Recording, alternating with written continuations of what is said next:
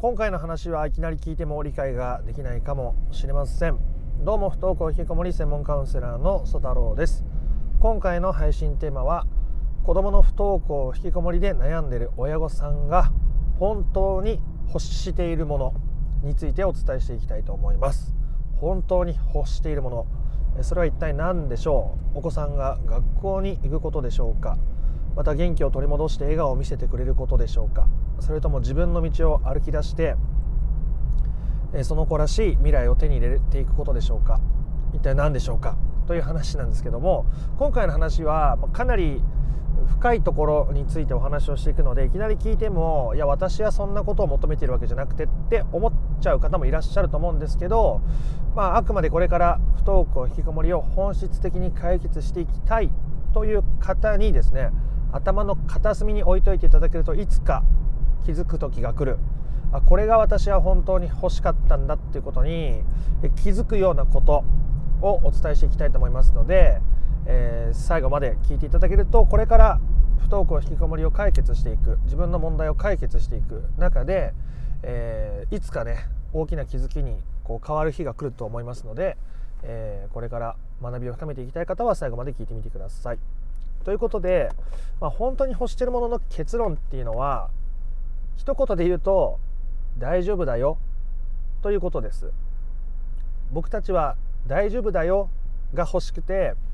悩みを抱えそして解決に至るわけです。いきなり大丈夫だよとかって言われてもちんぷんかんぷんだよっていう方がほとんどだと思いますので、まあ、順を追って話していきたいと思います。えー、不登校引きこもりで悩んでいる親御さんにとって学校に行かないことは良くないこと。YouTube ばっかり見ていることは良くないこと、えー、友達と遊ばずに、えー、表情が暗く家の中に閉じこもってしまっている子供は良くないこと。良くないものになっているわけですよね、えそして学校に行けている。そして友達と遊んでいる。そして自分の道を歩いている子供はいいものとしているわけですね。ここにえー、言ったらこっちの方が価値が価値が高くてこっちの方が価値が低いよっていうのができてるわけです。学校に行けてる子供は価値が高くて行けてない子供は価値が低いというそれが、えー、こうあるべきとかこうせねばならないっていうそういう価値観物差しがあるがゆえにそういう考えになってるっていうことがまずあるわけですよね、まあ、この時点でちんぷんかんぷんだったら、まあ、ぜひ他の動画見ていただいたり公式 LINE に登録していただけるとそこで細かくお伝えしているんですが僕たちっていうのはそういういろんな価値観の物差しを持っていてそれで子供を測ってしまうしなるべく価値が高い方に押しやろうとしてしまうわけですね。学校に来なさい。勉強しなさい。友達と遊んだらどうなの？外に出てれば出ればいいじゃないの？と相手の価値を押し上げようと変えようとしてしまうわけですね。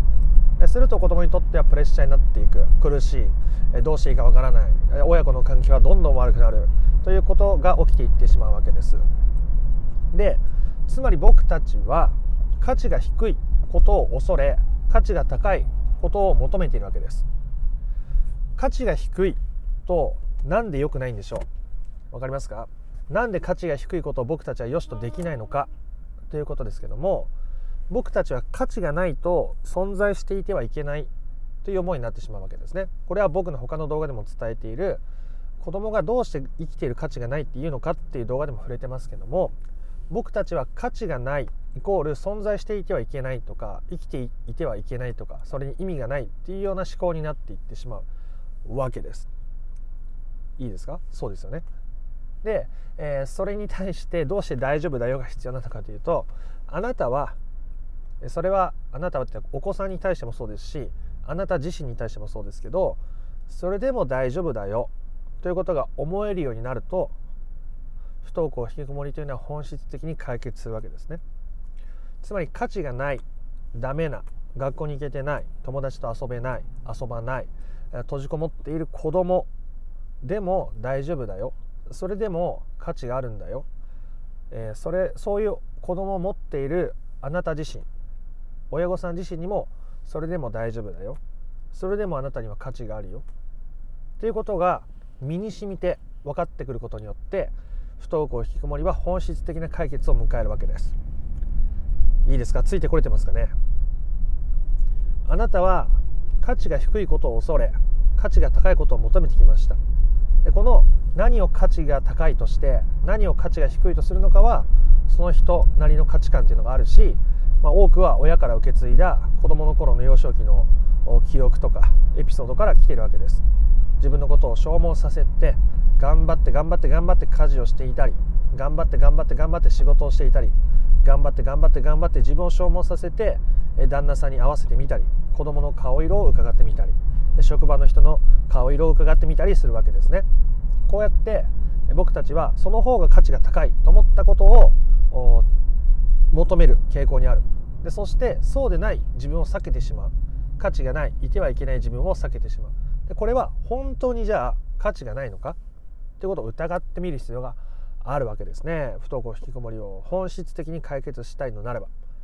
あなたは頑張っていない。周りの顔色も伺わない。旦那さんのこともほかっている。家事も大してしない。自分に価値を感じられるでしょうか。いいですか？あなたは価値を感じられますか？感じられないはずです。だからこそ今悩んでいるのです、えー、でも僕もねもともとそういう思考非常に強い人間でした。仕事で成果出さないと、えー自分の父親よりはこういうふうに家族に対して振る舞わないと振る舞おうと思ってた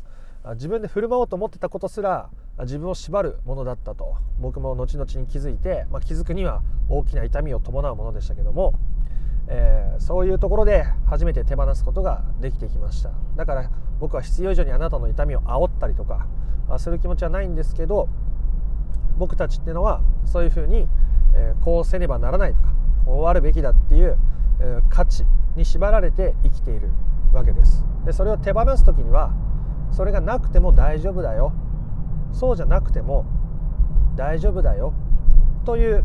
えー、言葉が必要になるんです。そういう思いというか感情というか感覚が必要になるわけですね。僕のクライアントさんセッションする時にカウンセリングをする時に必ずほぼ間違いなくあなたにとっての最悪のシナリオを教えてくださいと聞きます。不登校引きこもりで悩んでいる親御さんにとって最悪のシナリオって一体どんなんでしょう？将来子供が生活保護を受給して誰とも関わらずに汚れたアパートの一室で暮らして目の死んだ顔で生きている。そんなところを目の当たりにしたらすごく悲しいし辛いし親としてもっとやれることがあったんじゃないかって後悔の念が出てくる。ね、それがあなたの本当の避けたいもの。あなたの言ったらべきねば。あなたのあるべき姿。望むべき姿望んでいる姿からかけ離れた真逆のお子さんの姿でありそれに伴う感情をあなたは拒否しているわけですね。拒否しているわけです。僕ももちろんそれを望みましょうと言ってるわけではないです。ただそれを拒否しよう拒否しよう拒否しよう拒否しようと思うと余計にその思いに縛られてしまうわけです。それはあなたが普段考えていない無意識の中でも同じです。あなたはそうした子供にそしてそうさせてしまった自分に価値を感じられなくなってしまうわけですね。それは非常に怖いことです。僕たちは価値がないと存在してはいけないと思い込んでいるからです。でも実際には価値があるし価値がなくても存在してしていていいし、まあ、そもそも価値がないってことはないんですけど、えー、つまりそうした状況でも大丈夫だよ。っていうワークを僕は非常によくやります。まあ、最悪な状況になったとしてでもそんな時に寄り添える自分がいる。あなたはそれでも一生懸命やってきたしよかったじゃないと、ね、本当にあなたが一生懸命子供のためにって時に逆効果になることもあったかもしれないけどそれでも子供のことをそれだけ考えてやってきたことなんだよねって今こういう風になってるけどあなたはあなたなりにやれたと思うよ。みたいに自分に寄り添う気持ちをこう表現していくことによってあそれでもいいんだ。あそれでも大丈夫だったんだ。それでも私は許されているんだ。それでも私はあこの子の親なんだ。っていう感覚。この安心感。あったかい気持ちになる人もいますしもちろん涙を流す方も非常に多いです。でこういうことをやっていくことによってあなたの中にあるこういう自分には価値がない。こういう親には価値がない。こういう子供には価値がない。という存在してはいけないという理由から解き放たれていくわけですね。それでも存在していていい。それでも生きていていい。それでも大丈夫。あなたは大丈夫です。そういうことを繰り返していくことによってそういうワークとかに取り組んでいくことによって、えー、あなた自身が解放されていくしそしてお子さん自身も解放されていくわけです。ね、で今の時点で今ここまで話を聞いてみていやいやそんなものはね気休めじゃないかと。私は子供が家の外か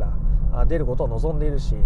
そんな風で本当にずっと引きこもったままを許すみたいなことをしてしまったらそれが本当に子供のためになるのかみたいなことを考える方もいらっしゃると思います。もちろんね、え、そういう声僕もクライアントさんからこうこうやって思っちゃうんですけどどうしたらいいですか？みたいによく聞かれるんで、えー、ぜひそれはですね他の動画も見ていただければなと思います。まあ一言だけ、えー、言っておくとそもそもねずっとお子さんが引きこもりが続いたとしてもそれはお子さんの人生ですから。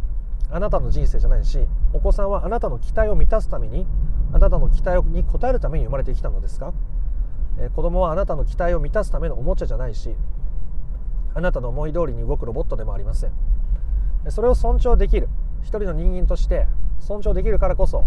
子供は社会人間関係親以外の人間関係に対しても対等な立場で接することができやすくなるのでより解放されていくわけです。実際にそこまで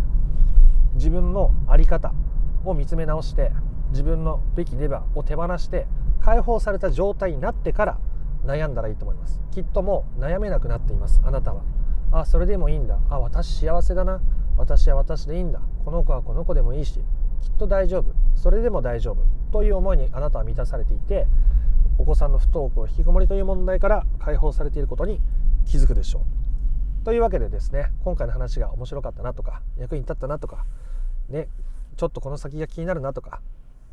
えいろいろ思っていただけたらいいなと思いますし今すぐ思えなくても大丈夫です。でもいつかきっと気づくと思います。あなたは大丈夫だった。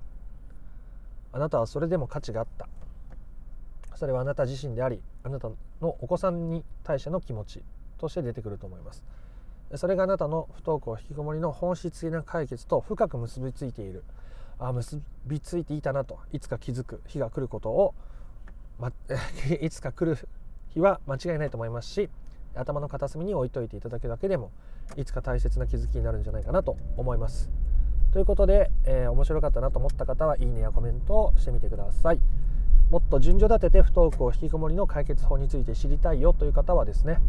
説明欄の URL から公式 LINE に飛んでいただけると不登校引きこもり解決のための三種の神器という、